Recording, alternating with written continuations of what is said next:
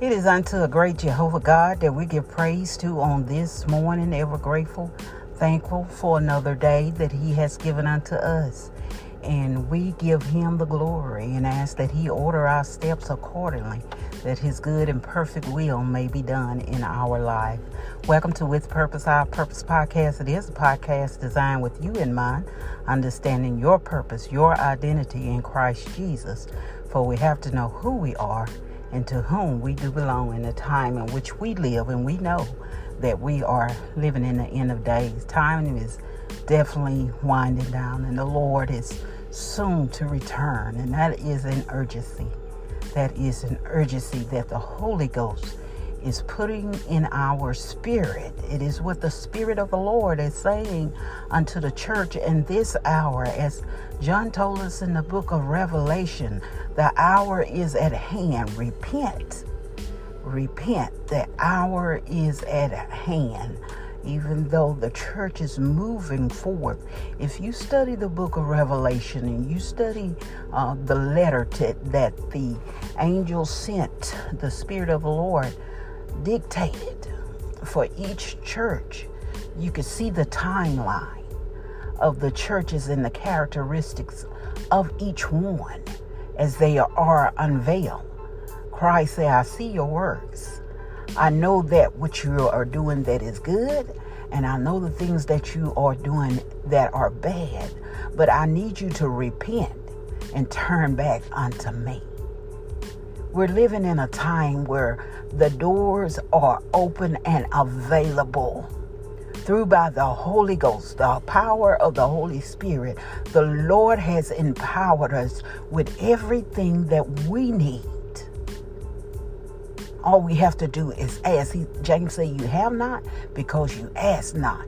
But it depends on the desires of your heart the love that you have for God should prevail over everything else. Seek ye first the kingdom of heaven and its righteousness. Then every other thing shall be added unto you. What is our heart desire?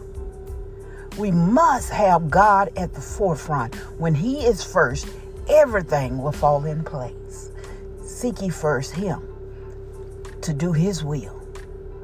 When God granted Solomon a promise, he told Solomon to ask what you will of me, and he'll give it to him. Solomon said, Lord, I pray for wisdom to lead your people. Solomon was the richest man that ever was and ever will be on earth. Not because he asked for riches, but he asked for something that God would be glorified in. Now, was he perfect? No, he was not. And we don't want to seek God for material possessions. That's not our desire. It's, it's, it's just something that comes along with who he is. He's a good God. And if we are good children, we will receive the inheritance that goes along with that. But God has to know that He's able to trust you, that you wouldn't worship the creation instead of the Creator. And that is the problem that a lot of people have. When God begins to bless us, we become complacent and satisfied with me. When God blesses you, He blesses you to be a blessing unto somebody else. To whom much is given, much is required. It's not about you, but it's about winning souls for Christ. As you become His disciple, whom He calls, He justifies and qualifies them.